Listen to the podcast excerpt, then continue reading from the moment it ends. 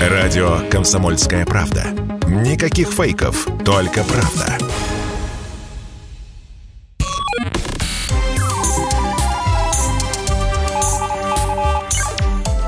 Передача данных. Здравствуйте. Вы слушаете передачу данных у микрофона Мария Баченина. Человек из Самертона – одна из главных загадок в криминалистике и не только в 20 веке. Казалось бы, когда это было? Но попытки разгадать эту тайну эксперты не оставляют и в 21 веке. Давайте мы напомним вам, как это было. Часть первая. Кем был загадочный человек без личности, чье тело 70 лет назад нашли на пляже в Австралии? Местные жители увидели тело на пляже Сомертон у залива Сент-Винсент вечером 30 ноября 1948 года. Сперва гуляющие парочки решили, что мужчина в дорогом костюме просто перепил и лежит, отдыхает. Однако, когда и на следующее утро человек остался лежать на том же самом месте, прохожие вызвали полицию. Стражи порядка сразу констатировали смерть. В рапорте говорилось, на вид мужчине 40-45 лет, рост 180 сантиметров, глаза карие, волосы рыжие с легкой сединой на висках, лицо гладко выбрито. Одет в белую рубашку, красно-синий галстук, коричневые брюки, носки и туфли. Рядом лежал коричневый вязаный свитер и двубортный пиджак. Все. На этом логика и рациональное объяснение закончились. Дальше пошли вопросы без ответов. Они накапливались как снежный ком и сносили любого, кто пытался разгадать эту гигантскую головоломку. Десять главных вопросов. Первый.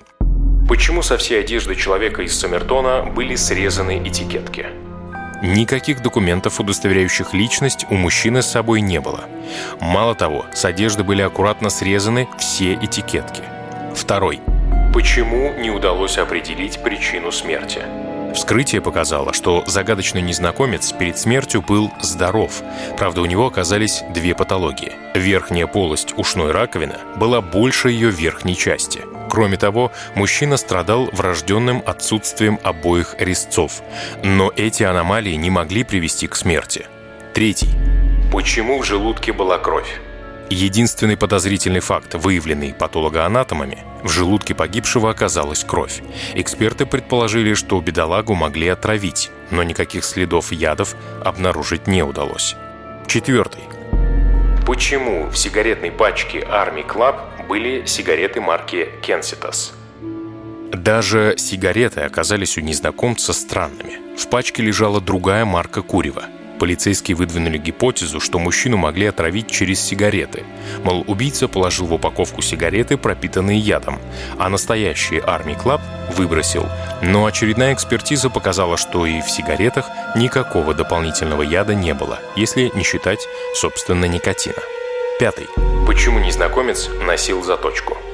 14 января 1949 года работники железнодорожного вокзала Аделаиды обнаружили чемодан, который был сдан в камеру хранения 30 ноября 1948 года, то есть накануне смерти загадочного незнакомца.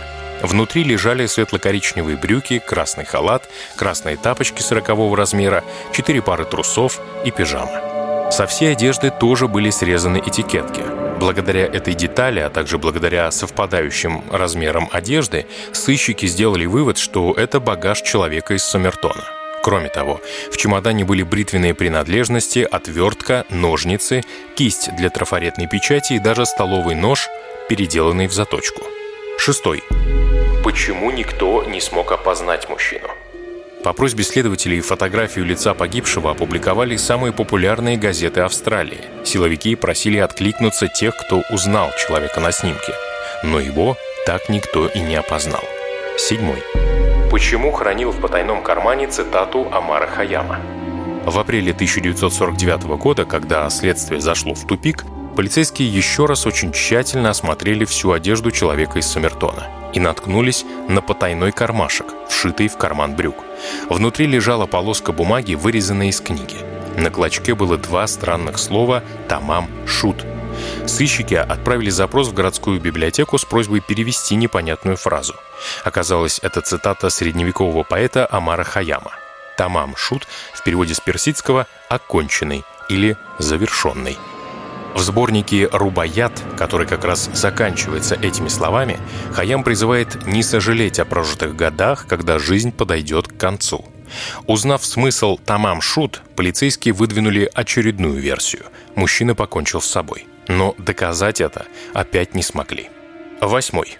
Почему томик стихов с вырванной цитатой подбросили в машину хирургу? Полицейские вновь обратились за помощью к журналистам, попросили опубликовать в газетах объявление, что они ищут книгу Амара Хаяма «Рубаят» с испорченной последней страницей. И такой сборник стихов нашелся. Через пару недель в участок приехал хирург из пригорода Аделаиды и протянул сыщикам рубаят. По словам врача, Томик подбросили ему на заднее сиденье незапертой машины в ночь на 13 ноября 1948 года, за сутки до смерти мужчины на пляже, в 12 километрах от места обнаружения тела. Доктор утверждал, что ничего не знает о найденной книге и о человеке Саммертона. Принесенный рубаят оказался экземпляром очень редкого издания Хаяма в переводе английского поэта Эдварда Фитджеральда. Последняя страница сборника действительно была вырвана. Экспертиза показала, что клочок бумаги, найденный в потайном кармашке, вырезали либо из этой самой книги, либо из книги того же тиража. Девятый. Почему никто не смог разгадать шифр с обложки книги? На обороте поэтического сборника полицейские обнаружили пять строчек заглавных букв, написанных карандашом. Вторая строчка была зачеркнута. В 1978 году эту абракадабру проанализировали даже в Австралийском министерстве обороны. Набор символов в данном тексте недостаточен для того, чтобы можно было создать полноценную комбинацию, несущую какой-либо смысл, отрапортовали военные. Данный текст может быть как крайне сложным шифром, так и абсолютно бессмысленным набором символов, взятых с потолка. Десятый. Почему на сборнике Хаяма оказался телефон медсестры из Аделаиды? Помимо тарабарщины на заднике книги, все тем же карандашом был накорябан номер телефона. Трубку взяла 28-летняя медсестра из Гленнилга, того же пригорода Аделаиды, куда подбросили сборник Амара Хаяма. Долгое время полицейские не раскрывали личность дамы по ее просьбе, и женщина фигурировала в комментариях сыщиков под кодовым именем Джестин. К Джестин немедленно отправились детективы и показали фотографию человека из Саммертона. Увы, та заявила, что первый раз видит погибшего. Но и это еще не все. Медсестра призналась, что у нее был точно такой же сборник стихов, и что она после окончания Второй мировой подарила свой рубаят лейтенанту Альфреду Боксолло, с которым познакомилась в госпитале. Полицейские Аделайды в надежде, что человек из Саммертона и есть лейтенант Боксол, отправились к нему домой. Но Боксол оказался жив-здоров. И да, он все еще хранил рубаят. Последняя страница Хаяма была в целости и сохранности. Еще одну версию журналистам «Комсомольской правды» подкинул бывший сотрудник КГБ Александр Коротких. Он 40 лет проработал в комитете, 20 из которых начальником следственного отдела. В частности, в его должностные обязанности входило вычислять иностранных шпионов на территории Свердловской области. Самая громкая история Александра Григорьевича – дело американского летчика-шпиона Фрэнсиса Гэри Пауэрса. 1 мая 1960 года его сбили наши артиллеристы над Уралом. Янки фотографировал секретные военные объекты. Так вот, Коротких указал на одну общую деталь – во время допроса Фрэнсиса чекисты заметили, что он постоянно косится на свою правую ногу. Там была приколота обычная булавка. Когда надавили на Пауэрса, он признался, что кончик иглы обработан ядом курары чтобы или себя нейтрализовать, или противника. Один укол, и человек мертв. В то время шпионы по всему миру использовали в качестве оружия подобную булавку. Ходят слухи, что рядом с Аделаидой располагался полигон для испытаний секретных ракет. И если это так, то незнакомец мог оказаться шпионом, который направлялся к закрытой зоне, но его нейтрализовала контрразведка. По мнению чекиста Александра Коротких, в конце 40-х годов об использовании иголок с ядом еще мало кто знал. Патологоанатомы решили, что если их клиента отравили, то через пищу – они пытались обнаружить отраву в желудке, а нужно было сосредоточиться на поиске следа от укола. Но почему тогда яд не обнаружили в крови погибшего? Этот момент токсикологи объясняют просто. Через двое суток эта самая курара полностью исчезает из крови. Анализы незнакомца из Саммертона попали в руки экспертов только 3 декабря, а умер он, напомним, 30 ноября. К тому же в 40-е и 50-е годы возможности гражданских лабораторий еще не позволяли выявлять курары. Это могли сделать лишь в оснащенных дополнительной техникой военных лабораториях – также известно, что у всех шпионов и разведчиков есть секретные коды, будь то зашифрованные координаты полета пилота Пауэрса, который у него изъяли, или сборник поэзии Амара Хаяма у человека из Саммертона. Разумеется, детально восстановить картину того, что произошло в 1948 году в Аделаиде, уже не удастся. Но можно предположить, основываясь на шаблонах работы разведслужб того времени. После Второй мировой ходили слухи, что советская разведка получает секретную информацию о деятельности США через Министерство иностранных дел Австралии.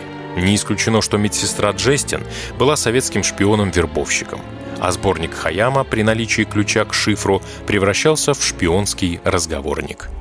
К слову, пару лет назад компьютерные энтузиасты из Австралии оцифровали текст Рубаята в переводе Эдварда Фитцджеральда. Они предположили, что шифр кроется в четверостишиях сборника по принципу частоты упоминания гласных и согласных букв. С тех пор парни пытаются раскусить хитрую систему паролей и явок, но пока не шибко успешно. Радио «Комсомольская правда». Только проверенная информация.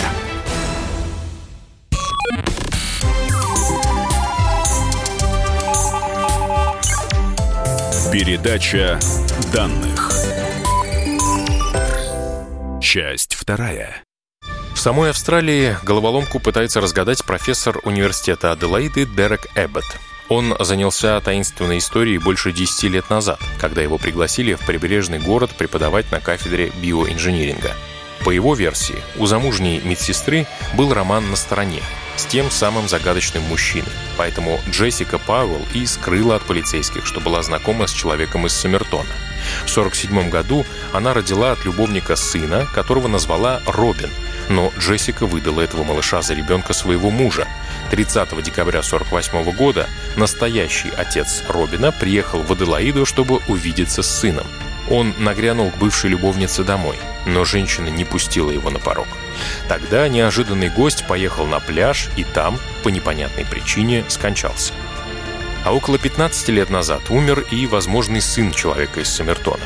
Когда упертый профессор Дерек Эббот узнал об этом, он умудрился разыскать дочку Робина, то есть как бы внучку незнакомца из Саммертона по имени Рэйчел Иган, и даже женился на ней. После свадьбы Дерек уже на правах родственника написал заявление в мэрию с требованием эксгумировать тело загадочного незнакомца.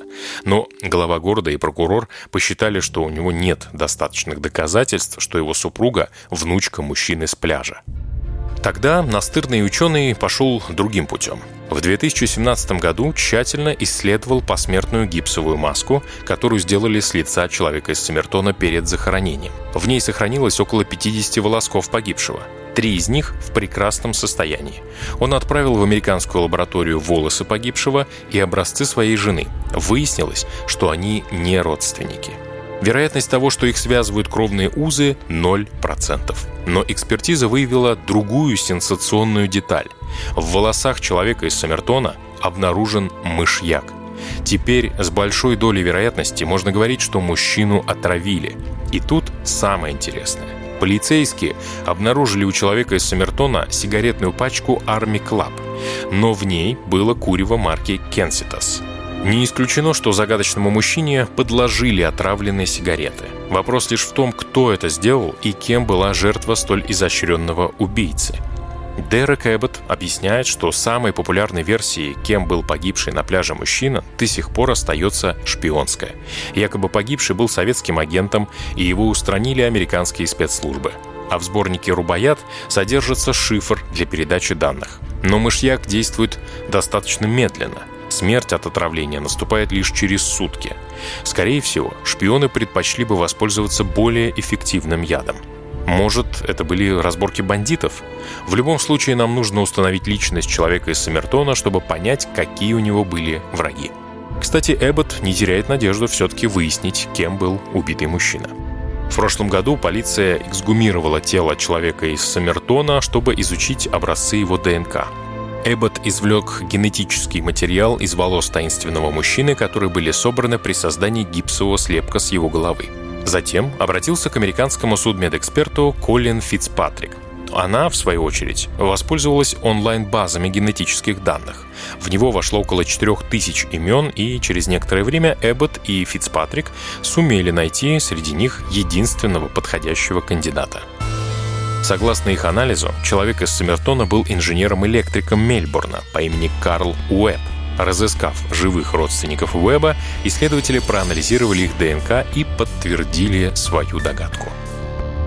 Чтобы прояснить новые сведения, мы связались с профессором-расследователем Дереком Эбботом. Беседует Мария Баченина. Почему вас заинтересовало это дело? В 2007 году я увидел большую статью в газете, в которой было много деталей этого странного дела и была фотография. Тех самых букв, которые на своей книге написал человек из Саммертона и которые выглядели как код. Когда я это все увидел, я заинтересовался и подумал о том, что это может быть прекрасным проектом для моих студентов. Нет, не взломать коды, сделать некое статистическое или математическое исследование по нему. И вообще проверить, это действительно какой-то вид кода, года или нет? И что мы выяснили, давая это задание на протяжении многих лет своим студентам, это то, что эти буквы, этот набор букв, не соответствует ни одному типу кодов в мире. Это просто начальные буквы слов в английском языке. Это то, что мы решили в финале об этом коде. То есть это не код, верно? Верно. Расскажите, пожалуйста, про этапы вашего расследования. Как вы начали раскручивать это дело и что стало главной зацепкой? Когда мы работали над этим кодом, одна из вещей, которую я понял, это то, что я должен понять больше про саму историю, а точнее про контекст этого случая. Поэтому я начал поднимать все документы и изучать все, что известно об этом происшествии. Я увлекался все сильнее и сильнее. И вот тогда я также понял, и понял это очень быстро, что код не важен, и вся история крутится не вокруг кода, и что ему придают слишком много значения, а что самая интересная часть истории – тот факт, что вот человек, который встретил смерть на пляже в хорошей одежде, и до сих пор, спустя более чем 70 лет, мы не знаем его имени. И вот это самое главное. Это было где-то в 2008-2009, когда мой друг рассказал мне о том, что существует возможность выложить результаты ДНК-исследования на сайт. И если она совпадет с какой-то другой ДНК, система обязательно это выявит. И даже даст имена твоих родственников, и ты сможешь написать этим людям. Таким образом, люди ищут и находят своих предков и выстраивают генеалогическое древо. Я подумал, что это то, что нужно сделать с ДНК человека из Сомертона. Но, кстати, возвращаюсь в 2009, когда у меня появилась эта идея, никто не понимал этого. И все думали, что я, возможно, немного того. Даже в полиции я не нашел понимания. Но сейчас люди это отлично понимают, так как огромное количество преступлений расследуется именно благодаря этим технологиям. В 2010-м я побывал в музее полиции и увидел то, что называют посмертной маской человека из Сомертона. Это называют посмертной маской, но на самом деле это посмертный гипсовый бюст человека. И если пристально присмотреться, можно было разглядеть волоски, застрявшие в гипсе. И вот тут я подумал, что это то, из чего можно выделить ДНК. Я получил разрешение в полиции. В 2011 мы отделили волос от посмертной гипсовой маски и начали исследование в нашей университетской лаборатории. В 2015 у нас появился первый результат ДНК из волоса человека из Сомертона. Но он был неудовлетворительным, так как концентрация ДНК из волоса была слишком мала. И все, что мы смогли получить, это материнскую гаплогруппу человека из Сомертона. Но это было восхитительно лишь потому, что мы смогли выделить ДНК. Огромное количество скептиков говорили, что мы не сможем этого сделать, так как тело человека из Сомертона долгое время хранилось в формальдегиде. В течение полугода до момента, как его похоронили. Это было сделано для того, чтобы люди могли прийти и попытаться идентифицировать его. И многие полагали, что химия разрушает ДНК, и нам не удастся выделить ее. Но в 2015 мы все-таки смогли это сделать, так как нашли фрагмент тела, который не затронул формальдегид. Мы попробовали снова в 2018, и в этот раз мы получили куда более качественный результат, так как технология на тот момент шагнула уже вперед. В нашей университетской лаборатории мы получили целую митохондриальную ДНК, а это означает всю цепочку с его материнской стороны, но недостаточный результат с отцовской стороны. И там были еще части аутосом.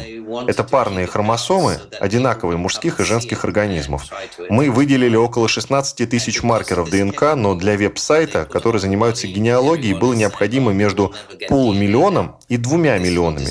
То есть нам не хватало. Да и вообще мы могли подчеркнуть информацию только о его материнской линии, а это бесполезно для идентификации человека. Для меня это значило, что если мы будем пытаться в течение нескольких ближайших лет, мы получим целую ДНК, так как технологии очень быстро развиваются. Мы попробовали вновь в этом году, и в начале этого года мы получили 2 миллиона маркеров ДНК аутосом, а это уже серьезная цифра. Полтора миллиона подходящих маркеров, чтобы отправить на исследование на специальный сайт. И первое, что мы сделали, это взяли образец ДНК у моей жены, чтобы сравнить, потому что существовала гипотеза, что номер телефона на книге человека из Сомертона принадлежал бабушке моей жены. Но, к сожалению, к моменту начала моего расследования эта леди уже давно умерла. Но мне необходимо было выяснить, а почему именно ее номер телефона был написан на книге человека из Сомертона. И я начал расследование, чтобы разыскать ее сына. Но, к сожалению, ровно за два месяца до того, как я узнал его имя и место, где он живет, он скончался. И тут я подумал, что нужно найти его детей. Так я нашел его дочь. Я поговорил с ней, но она ничего не знала, она даже никогда не слышала об этом деле. Но через день после знакомства она получила предложение, предложение выйти замуж, и через три месяца мы поженились. Итак, существовала гипотеза, что ее отец – это сын человека из Сомертона, так как у него был телефон ее матери. А еще редкое генетическое отклонение. Отсутствие обоих резцов было присуще и человеку из Сомертона, и отцу моей жены. Это казалось отличной гипотезой, что ее отец был сыном человека из Сомертона, потому что ее мать не была замужем в это время. То есть у нас есть мать-одиночка, у ребенка которой такая же патология, что и у человека из Сомертона, плюс у него был ее номер телефона. Как бы то ни было, мы сравнили ДНК, но никакой связи не обнаружили. То есть единственная связь заключается в том, что она внучка той леди, телефон которой был написан на книге человека из Сомертона. Итак, следующим шагом в расследовании было выяснить, кем был этот человек на самом деле. Продолжение через несколько минут. Радио «Комсомольская правда». Мы быстрее телеграм-каналов.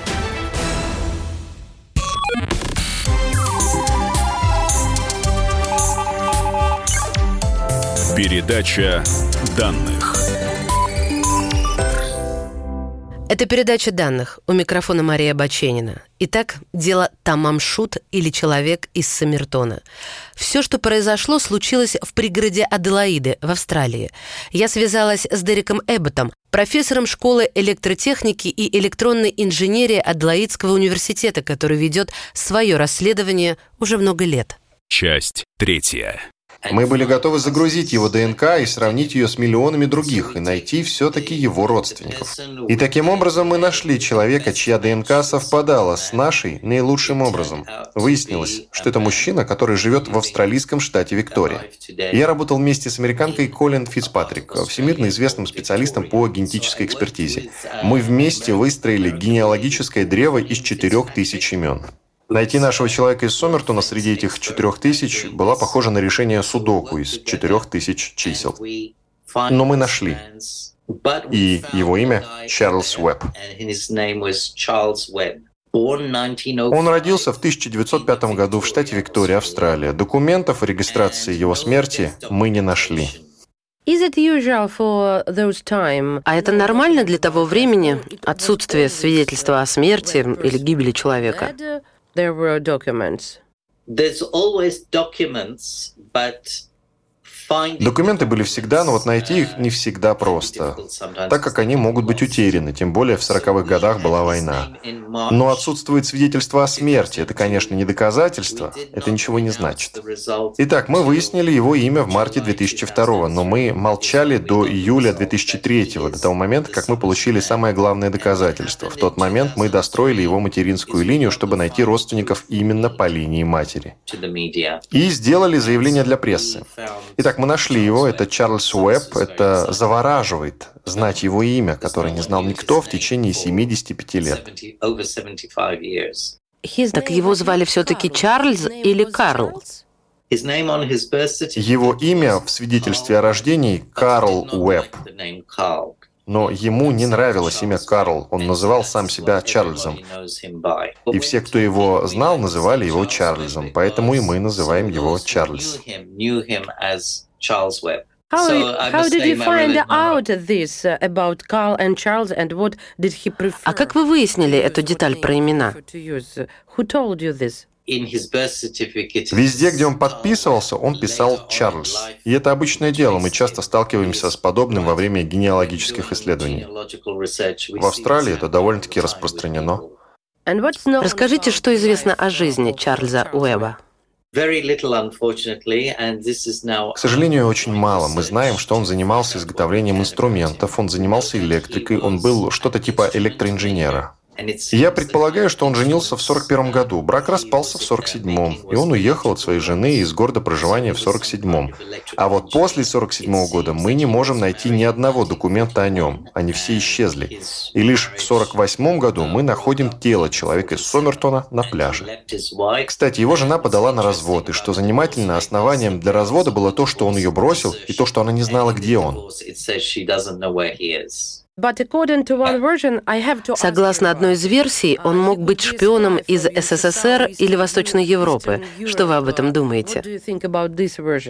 Он родился в Австралии. Разве русские вербовали австралийцев? Также была и другая версия, что он приехал в пригород Аделаиды, чтобы попытаться вернуть свою бывшую жену. Эта идея вам нравится? У нас есть доказательства, что его бывшая жена действительно жила в Аделаиде, и это состоятельная версия. В потайном кармане одежды человека из Сомертона был обнаружен фрагмент страницы, вырезанной из книги Амара Хаяма. Вы выяснили, почему? На клочке страницы из книги Амара Хаяма, который был найден в его кармане, был напечатано «Тамашут», что означает «законченный». В 40-х годах полиция решила, что это предсмертная записка. Я тут подумала, как часто австралийские инженеры-электрики середины 20 века увлекались поэзией Амара Хаяма, тем более в редком переводе. Он же был простой парень.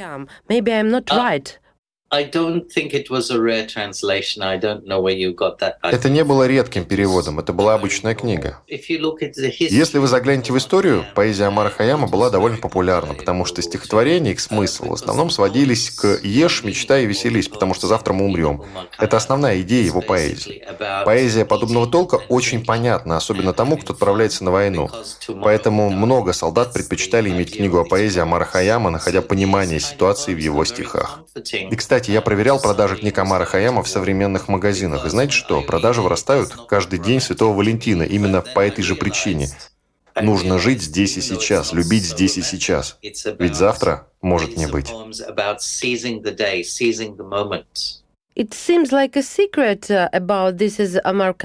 на ваш взгляд, это выглядит таинственно или это просто клочок бумаги из книги Амара Хаяма в кармане человека? He kept it and that's all. Да, это не выглядит как что-то предназначенное для чужих глаз. Он просто хранил это. Но, тем не менее, это странно, очень странно. Это еще предстоит выяснить.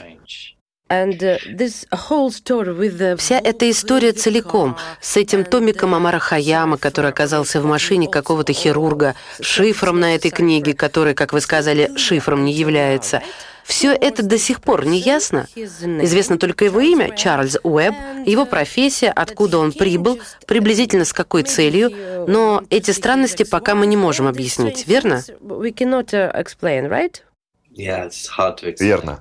Это очень сложно объяснить, это все очень странно. Вам нужно понять, что в те времена, в 40-е годы, люди не запирали свои машины, они оставляли даже окна открытыми, потому что не боялись, что кто-то угонит их машину или возьмет что-то из нее.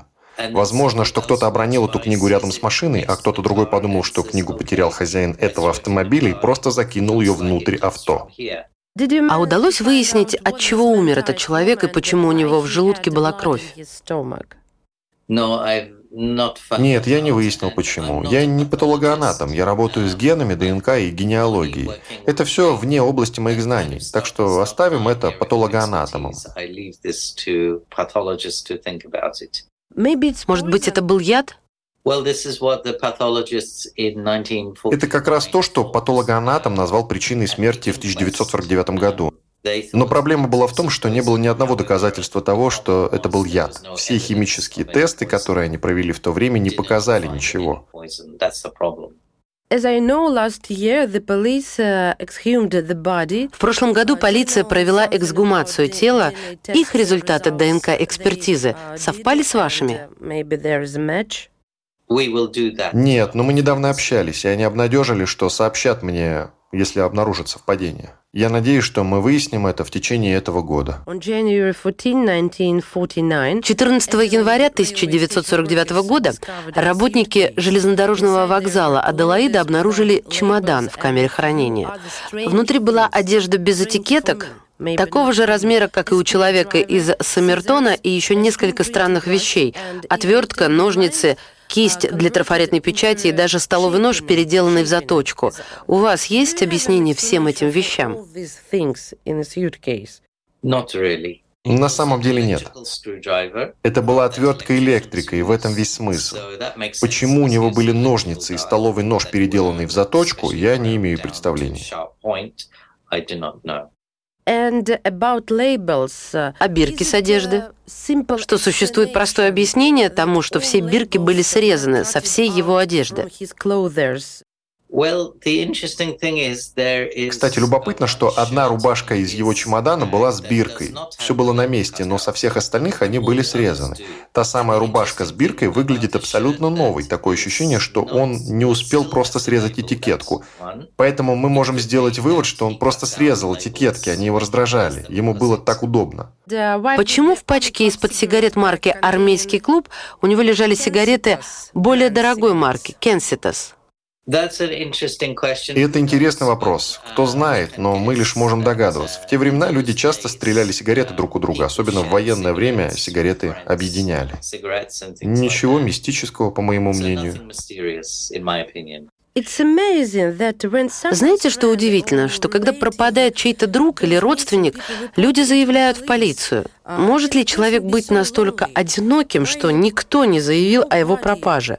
Почему после никто не смог идентифицировать его? Тем более его фотография появлялась и на телевидении, и в газетах. Никто. Это очень странно.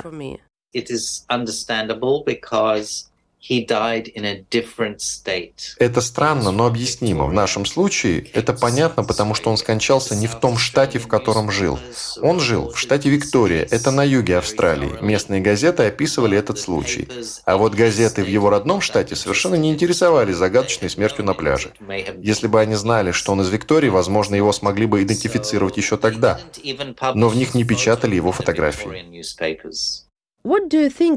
А как вы думаете, какая самая главная вещь, которую нужно выяснить и которая станет ключом ко всей истории? Я не думаю, что здесь один секрет. Я думаю, что здесь множество вещей и фрагментов всей его жизни. Здесь нужно сложить как будто пазл, чтобы получить большую и понятную картину. То есть здесь нет какой-то одной вещи, какого-то одного секрета. На ваш взгляд, эта история простая или мистическая? Я думаю, что это окажется простой историей в самом финале. Мне жаль, я знаю, что людям нравятся большие истории. Передача данных.